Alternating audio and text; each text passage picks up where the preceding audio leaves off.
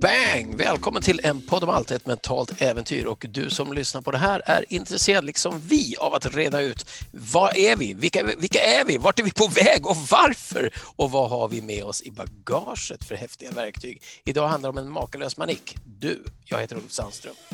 Och Jag heter Fredrik Presto. Ja, vi har ju gjort, du och jag, en sorts resa genom att skriva kan man väl säga. Ett mentalt äventyr. Ja, exakt. Vi, vi har ju liksom ändrat riktning flera gånger. Som man bör när det blåser. Som man bör, eh, eller hur? Men, men sen så när man... För, för vissa saker vi skrev, så tyckte vi, det första vi skrev tyckte vi inte höll hela vägen ut med den metafor vi hade. Och sen så började vi skriva personality engineering. Ja, vi är båda ingenjörer så tänkte vi att om vi kunde göra en rit, alltså helt enkelt få ner kretskortet för hur vi människor tänker och agerar både som en levande biologisk manik, ett däggdjur, och en hjärna och en själ. Ja, och sen efter ett tag så tänkte vi, vänta nu, den här boken, eh, vi hade ju hunnit rätt långt, eh, kanske lite jobbig att läsa. Vi skriver någonting som är enklare att läsa. Och då blev det en mera hypnotisk bok som är den som vi just nu, faktiskt du kan lyssna på den här podden, en del, det som heter 48 timmar här. Det. Eh, men vi började faktiskt med utgångspunkten, men vad har vi för, alltså du vet man, man säger, här, här får du en bil, jaha, går man runt och tittar, vad är det här för sorts bil? Liksom, man sparkar på däcken, man kollar motorn, hur många hästkrafter är det, är det manuell låda? Ja. Och där börjar vi med hjärnan. Så amazing är väl bara förnamnet liksom, och hjärnan, nu är det lätt att säga det här är hjärnan och det här är den andra delen och, det här, och sen hänger ju allting i alla fall ihop. Ja, faktum är att det är alltså hjärtat gör mer i kroppen än hjärnan verkar det som. Om man säger i kommunikation så kommunicerar hjärtat från kroppen mer till hjärnan än hjärnan till kroppen. Och hjärnan väger då 1,4 kilo snitt ungefär, 1,2-1,4 och mm. den ryms i dina händer. Och det är liksom galet när man tänker på vad den kan göra. Vi, vi tog fram lite fakta då, för vi började snöa in, som de nördar vi är, så snöade vi in då på hur mycket. 100 miljarder nervceller som kallas neuroner som då kopplas lite galet höger, vänster, hur som helst. Mm. Eh, vilket är ungefär så många stjärnor som det är i, i vår galax. Varje sån neuron kan alltså vara kopplad till 10 000 andra neuroner. Alltså var och en ja. av dem kan vara kopplad till 10 000. Det, det, är som... det kan var och en vara kopplad till 10 000? Ja, du och jag har skrivit detta när vi tog det. det var fan, det har jag glömt. Ja, just det. det och det gör att vi kan tänka lateralt, det vill säga vi kan kombinera existerande data och data som kommer in i tusentals triljoner sätt för att skapa nya övertygelser och kunskaper och det som då vi till slut navigerar efter, vår, som vi kallar view of the world eller vår karta av världen och oss själva. View of the world blir då wow fast baklänges. Ja, det är hundar som är Gud. God dog. God dog. Jag hade inte tänkt på att dog blir God baklänges. Ja, och sen så är det också då den eh, rådande uppfattningen får man säga då. Ja. Är att hjärnan genererar medvetandet. Nu, nu är det inte jag helt hundra på att det är så. Men vad som är fascinerande, det, det finns ju den här jag tror de var publicerade i The Lancet, i alla fall någon, någon av de stora tidskrifterna, en man som hade nästan ingen hjärna. Alltså. Det finns en bild på nätet. De flesta män har väl ingen hjärna? Ja, jo. Nej, men på riktigt, alltså, det var som ett tunn, tunt lager runt vid Just skallbenet. Det, och han, ja, och han har ändå ett medvetande, han har eh, familj, han har ett jobb och funkar. Det var en tolvårig tjej som ja. Hade så svåra epileptiska anfall att hon faktiskt övervägde att ta livet av sig. Föräldrarna, flickan och läkare i samråd i USA, ett av de få länder där man kan göra sånt, mm. kom överens om att vi opererar bort den del av hjärnan där det är mest epileptiska anfall. Så hon opererade bort halva hjärnan. Ja. Alltså, tänk vilken radikal åtgärd. Ja, ja, och hon ut, alltså, det märktes inte. Hon utvecklade normal kognition, emotionellt stabil. så att, dels vet man ju då att hjärnan har områden som tar över när andra områden blir skadade eller inte fungerar. Mm, så är det. Men vi, vi vet inte med, med, med ja, men eh, en sak kan man säga, hjärnan som då är kopplad med resten och uppenbarligen har någon slags funktion som är viktig kanske, verkar ha. Uppenbarligen, ja. Den, den är då helt beroende av ett antal kemikalier och hormoner. Ungefär som ett bilbatteri behöver vatten för att fungera. Det måste finnas en ledande vätska och det är då neurotransmittorer, de här vätskorna. Just det. Och hjärnan är helt beroende av syre, vatten och energi, socker. Och vi har skrivit att eh, våra hjärnceller kan leva några minuter utan detta och kommer att använda hälften av all sockerenergi du har. Men jag undrar om det inte är 20 procent. Jag vet inte. Här, här... Nej, okej, okay. det, det, där skrev vi för länge sedan. Vi, vi, har inte del... dubbel, vi har inte dubbelkollat det. Kan man en del hjärnor är mer sötsugna än andra, men det, de är jävligt sötsugna. Och omvandlar, omvandlar eh, andra saker till socker för att, av nödvändighet.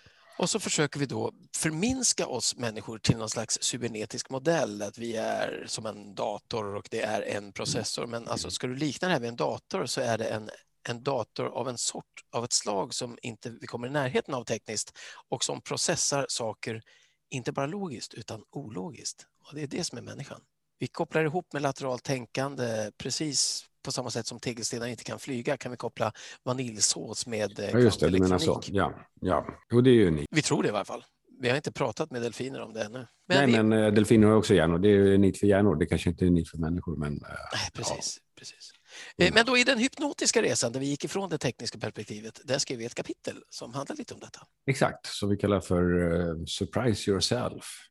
Precis, överraska dig själv. Det kan vara ja. knepigt, men det går. ja. Va? Jag är här, vem är jag?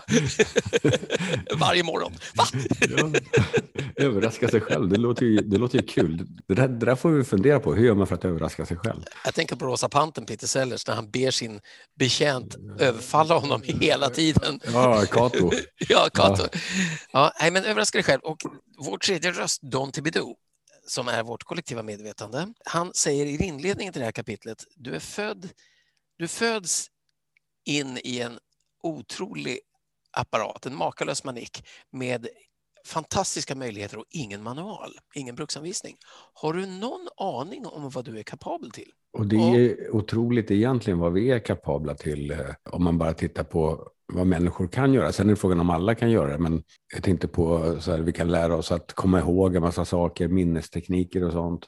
Vi kan förfina hur vi använder våra sinnen och så vidare. Alltså kroppen går att träna upp, kroppen, hjärnan och mänskligheten, medvetandet, minnet, bilden av världen går att träna upp till otroliga, otroliga nivåer. Det här kapitlet upptäckte vi då att vi inte är så nöjda med av någon märklig anledning. För hela boken är skriven hypnotiskt. Det är som en hypnotisk resa, den här boken. Och just nu går den arbetsnamnet Unpack ihop med vår fantastiska konsult, Amazon.com-konsult i Kanada. Men det som gör det här kapitlet vänsterhjärnet, och här skiljer vi på vänster och högerhjärnet, det var ju du som kom på. Vad var det som fick dig att uppmärksamma det? Jag vet faktiskt inte ens vad jag vet att, du tänker på vänster och högerhjärnan. Kapitlet vänsterhjärnet, ja, du, ja. Du, du sa Jag sa, jag kom på att det var det. Okej, okay. okay. ja, ja, ja. Nu, nu förstår jag frågan. Vi läste ju den här som en, en hypnos session kan man säga i vår eh, kurs, årskurs. Och när jag läste så, så tyckte jag att det här är en massa fakta. Och fakta är sånt som vänster hjärnhalva gillar. Precis, och det finns en anledning att det låter som fucked up. Men man blir för lätt att bli förförd av vetenskap som verkar ha svar. Vilket det har. Ja, och, och, och äh, nu verkar du vilja förringa ju fakta. Det, det är ju jättespännande nej, nej. och jätteintressant. Det är bara det att det passar egentligen inte i den här boken, för den är inte i övrigt skriven så. Och det handlar inte om att förringa, det handlar om att se utöver fakta vad det är som görs. Ta till exempel det här stycket som, som vi har skrivit. Vi är skyldiga och det är inte preskriberat. Din minneskapacitet kan dubbleras på en månad med träning. Det, det är intressant, eller hur? Ja. Det kan jag relatera till. Fan, tänk om ja, ja. man hade dubbelt så mycket minne. Eller, och nu, nu framgår det inte, är det kapaciteten att minnas saker, är det liksom antalet decimaler i pi man kan minnas, eller minnen över hela livet? Så att det var lite oklart. Men sen så går vi in och säger så här, här, här kommer sånt som låter som fakta som man kan använda. Paul Reber, som är en professor i psykologi på Nordvästra universitetet i USA, han har kalkylerat att din hjärna kan lagra 2,5 miljon gigabyte. Så säger man, mm. och vad fan betyder det? Eller 300 år av film. Det, det, är ju då, det är då inte samma, ja det är, det är extremt galet mycket det är inte samma som att komma ihåg 300 års filmer, utan det är ju digitala, det är väldigt mycket hur man räknar. Ja, och vad lär vi oss av det? Jag lär mig inte så där värst mycket. För det säger mig inte att jag ska leva mitt liv bättre eller bli en bättre människa eller, eller använda min hjärna på ett smartare sätt. Det jag menar, det, det finns en illusion i vetenskapliga fakta Man kan säga wow, har de verkligen mätt det? Men det finns inget bevis för att det verkligen är så. Det är ingen som kan hämta ut det här, utan det är en professor som har räknat på det här. Ja, just det. Eh, men är han, han professor så... Ja, precis. Ja, visst. Uh, visst. Men så är det. det och sånt där fakta kan sen springa och liksom lössläppt och, och, generera massor med andra saker tills någon går tillbaka och tittar och säger hoppsan, det var en kaffefläck och inte en, en femma här på uträkningen. Men vad, vad, man kan se mer då att det finns en annan som jag tyckte var intressant. Dels så pratar folk om att man är så här multitaskare ska man inte göra, säger de, för att man blir stressad. Det är också sån där fakta som är helt taget ur kontext. Alla som kör bil och kan prata multitaskar. Exakt, och då är det ena är ju Ja, dels är det väl olika delar som sköter men det är också inom mental träning så säger man ju omedveten färdighet eller omedveten kunskap. Eller, ja precis. Mm. Det är, när man inte, det är när man inte behöver tänka för att man har lärt sig någonting så att man inte behöver tänka medan man gör det. Och det är ändå rätt avancerat. Köra bil är, är rätt avancerat. Precis, eller cykla eller vad det är. Och, och det är då grejen att eh, i alla fall jag är, det, det jag tycker att det verkar som i min e-prime-förhållning till världen är att det går alldeles utmärkt att, att utföra ett massa olika saker samtidigt under förutsättning att du inte använder samma del av hjärnan till det. Du kan inte peta i näsan och öppna dörren med samma hand om du inte har jävligt stora näsborrar. Eller höga dörrhandtag. Ja. Nej, det är sant. I alla fall inte samtidigt. Och, och samtidigt så, jag menar, och även utöver hjärnan så sker massa processer i kroppen. Den smälter mat och den, nya celler skapas och kolla mail. immunförsvaret har koll på. Ja, kolla. Nej, men det är galet egentligen liksom, vad mycket som sker. Plus att vi då då har vi ett annat kapitel. Vi består ju inte bara av våra celler, vi består av bakterier som samarbetar med oss. Men det viktiga då är att, att det finns förutsättningar. Så ofta när man pratar om dis-ease, alltså sjukdom, det betyder egentligen obalans. Dis-ease, alltså man är inte längre i, i balans i sig själv. Mm. Och en obalans i systemet, det är ju när det inte finns förutsättningar. Om du ställer och ska liksom eh, göra en omelett och så finns det inga ägg, då är det jättesvårt. Ja, det blir om, du ska en, om du ska göra en väldigt god fransk omelett och inte finns någon dijonsenap, det är också svårt. Mm. Du får inte det stinget utan det. Det kan ta sambal möjligtvis. Men kroppen är likadan. Den behöver proteiner, den behöver mineraler, den behöver aminosyror. Och här finns det då en teori som är att en av anledningarna, och teori, obs, teori, obs, teori, en av anledningarna till att vi har fått mer autistiska spektrum och koncentrationsutmaningar med ungdomar är inte bara att vi har uppmärksammat det och vill trycka ner medicin i dem för att det är fint för ekonomin, utan det är också att den mat vi äter innehåller inte alla mineraler och aminosyror vi brukar få. Ett, om du jämför näringsvärdet på ett äpple idag med ett äpple för 50 ja, år sedan. Ja, just det. Uh, hur de nu gör det, men det kanske finns tid. Men de nej, men alltså, nej, men, infrusna äpplen. Ja, vi, vi, vi bodde ju under en lång period i en liten eh, villa i Nynäshamn och där hade vi några så riktigt gamla äppelträd. Och ett av dem hade, de äpplena var väldigt små, men jag har aldrig ätit så goda äpplen. Alltså det, det, de var helt fantastiskt goda. Och där får man ju då säga att Moder Natur i sin visdom om 400 000 år eller miljoner så borde det vara så att ett väldigt gott äpple innehåller mycket näring. Det var, det var så jag tänkte. Ja. Jag misstänkte det. Ja. Men då, då kan man se också att, att man kan väcka de här förmågorna. Det, det, finns då folk som kan till exempel räkna ut otroliga matematiska förmågor som kallas savanter. Liksom. Det finns folk som kan titta på de flesta, visst är det att de flesta kan se 2500 bilder ungefär på ett par minuter och sen komma ihåg med 92, 92 med ungefär 90 procent noggrannhet om någon av de här 2500 visas en gång till en andra gång. Eh, jag visste det, för det står i vår bok. Men... Just det, men visst, men visst, visst, jag läste upp någonting som stod i vår andra bok för dig nyss, som du sa att du inte visste att det var 10 000 kommer, kopplingar för varje synaps. Det jag ihåg, men det här läser jag nyligen. Ja, ja men det, det, det är amazing. Det, det, finns till och med någon, det hörde jag på något vetenskapsprogram, och det här vet man inte riktigt hur det går till. Det finns någon som kan säga om ett tal är ett primtal eller inte, vilket är också helt Vilket jag har glömt vad det är. Det, det är tal som bara är del, delbara med sig själva och ett. Och, är det ett exempel? Sju. 53, är 53 primtal. Det, det är där det börjar bli knepigt. 53 eh, skulle jag gissa är ett primtal. Men ju högre de är, desto svårare är det att lista ut det. Om det är ett primtal. Men den här, det, så den här personen kan liksom titta på talet 82 978. Ja, jag I nailed it. Ja, snyggt. Ja. Men ju högre de blir, desto svårare att säga. Och, men den här personen kan alltså säga det med ett, ett tal som innehåller hur många siffror som helst. Så kan han bara titta på det och säga att det där är primtal. Och ingen vet hur han gör. Och då kan man ju säga att det här är Josef Kahneman, Nobelpristagaren med en bok som är oändligt eh, knepig att ta sig igenom, Fast thinking och slow thinking, där man då säger att vår fast thinking använder mer lateralt tänkande och mindre eh, rationell logik, därför att det går för långsamt, plågsamt långsamt. Ja, eh, det här är ju intressant. Vi har alltså en makalös manik som vi är födda i som går att träna och nu skulle jag kunna ställa en retorisk fråga till dig och säga, visste du att man kan öva upp sin förmåga att med lukt hitta choklad som har, spåra choklad i en gräsmatta? Och det här kan du lära dig på ett par timmar. Det hade jag ingen aning om om jag inte hade läst det i vår bok. Precis, som du inte hade skrivit det. Och, och det här bevisar man då på University of California vid Berkeley ja. av ett experiment av Noam Sobel. Så det säger jag så att du kan googla det här och verifiera att vi pratar sanning. Vi skulle aldrig ljuga för dig. Vi kan eh, säkerligen tänja på sanningen. Men vårt råd till dig är samma som boken. Så även om, även om kapitlet kommer att gå en extra hypnotisk sväng innan det dansar ut i tryckt form, så kapitlet heter Surprise yourself. Fråga dig själv hur många färdigheter du har begränsat till en bråkdel av deras potential genom att tro att det är så. Mm, det tror jag också. Det, där, där har vi klassiska exemplet, eh, drömmilen och Bannister, som man trodde, man trodde att det var omöjligt att springa en engelsk mile var det under fyra minuter tror jag. Precis. Och det, det är till och med så att det går man inte. räknade ut. Nej, ja, Nej, man, man räknade, kan inte. det kommer aldrig att gå. kommer aldrig att gå det där. Ja, han ta sig till sådana tokigheter för?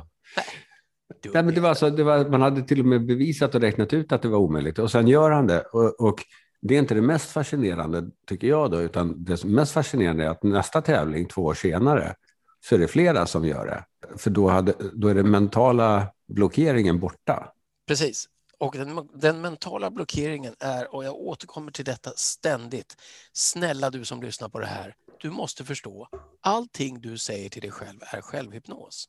Om du säger det är svårt, det går inte, det är jobbigt, det är knepigt, det här vet jag inte hur man gör, jag känner mig sjuk. Allt det där blir sant om du säger det tillräckligt ofta och tillräckligt övertygande. Och framförallt när du är lite halvsovig.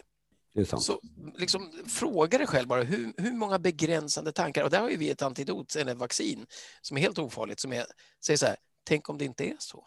Så fort mm. du har en begränsande tanke så säger du bara, tänk om det inte är så. Mm. Och då måste man ta samma småländska eh, approach. Liksom. Tänk om det inte är så. Kaloska. Hur skulle, hur skulle det vara? En grej till då som, som jag tycker vi kan runda av det här med, men eh, vårt råd är liksom fundera på hur mycket du faktiskt, hur mycket mer amazing du är än vad du har upptäckt. Och så länge vi luras och tror att vi ska springa runt och jobba och betala skatt och föda barn och, och dricka kaffe latte i pappmuggar så kommer vi att göra det. När vi egentligen kanske ska upptäcka rymden. Eh, men du har ett knep, Fredrik. Eh, och varje morgon när vi pratar så vi, vi har ju lärt oss att höra vad som händer i bakgrunden. Så, ja, precis. Liksom så här, du sitter i bilen. Ja, jag hör att du är i trapphuset. Eh, ja. står och solar på hörnet nu, visst. Du har ju en speciell för mig. Jaha, nu gör du kaffe till Malena. Just det är ett speciellt ljud. För det är en, en, en porslinsburk som jag tar kaffet ur. Och där har vi ditt trick, hur man kan vara supertaskig, multitaska genom att inte använda samma sinne som man Ja, ja, ja, ja, precis. Det här kom jag på i en kurs. För eh, jag stod och gjorde kaffe åt kursdeltagarna och då är det väldigt ofta som någon kommer fram och vill fråga någonting och så glömmer man bort hur många mått hade jag tagit. Precis. Och då kom jag på att om jag bara räknar visuellt, det vill säga ser siffrorna framför mig, så första måttet så ser jag en etta, andra ser jag en tvåa, trea, då, kom, då är det lättare att komma ihåg. Ah, jag såg en sjua. Och så pratar jag och då har jag den där bilden kvar av sjuan. Då är det inget problem att komma ihåg. Nej, och det vi sa då att multitasking funkar utmärkt om du inte använder samma sinne, det vill säga istället för att räkna och prata som är samma del av hjärnan, eller mer hopkopplade, så använder Fredrik det visuella och räknar med i bilder. Och ett råd då till dig då som upplever dig stressad. Dels så är det troligtvis så att du använder samma del. Sen är det troligtvis så att du försöker tänka för långt fram så att du skapar bilder av framtiden långt innan det hänt i en tro att du kan undvika faror. Och sen är det troligtvis så att du inte sorterar dina tankar, det vill säga du använder kanske ett enda sinne, kanske bara bildsinnet för att skapa en miljard bilder av allt du ska göra. Så det blir rörigt, det vill säga som en kartong, flyttkartong, massa röriga grejer eller ett bord med röriga papper på. Så ju mer du strukturerar, drar isär och avlastar arbetsminnet, det vill säga skriv saker på lappar och sätt dem i superviktigt, mindre viktigt, inte alls viktigt. Jag skriver på min hand som en strategi. Jag får påminnelser automatiskt en timme innan allting jag ska göra från Google Calendar som man kan ställa in. Det finns mängder av sätt att avlasta fåniga sysslor från arbetsminnet så att man kan vara kreativ och tänka mer på vispgrädde och lego. Vilket är mycket roligare. Mycket roligare. Det är jävligt intressant faktiskt. Vispgrädde är nästan svårt att säga. Vispgrädde och mm. lego. Ja. Mm, precis, bara det. Ja. Ja, ja men eh, du, överraska oss då. Skicka ett mejl. Mm. Då blir vi överraskade. Info ja. att en podd... Titta, vi har fått ett mejl. Info at enpodomalt.se. Info at enpodomalt.se och du kan skriva vad du vill. Vi kommer att läsa det hur vi vill. Ja. Vi kanske till och med tar upp det. Det gör vi säkert. Primtal 53. Mm.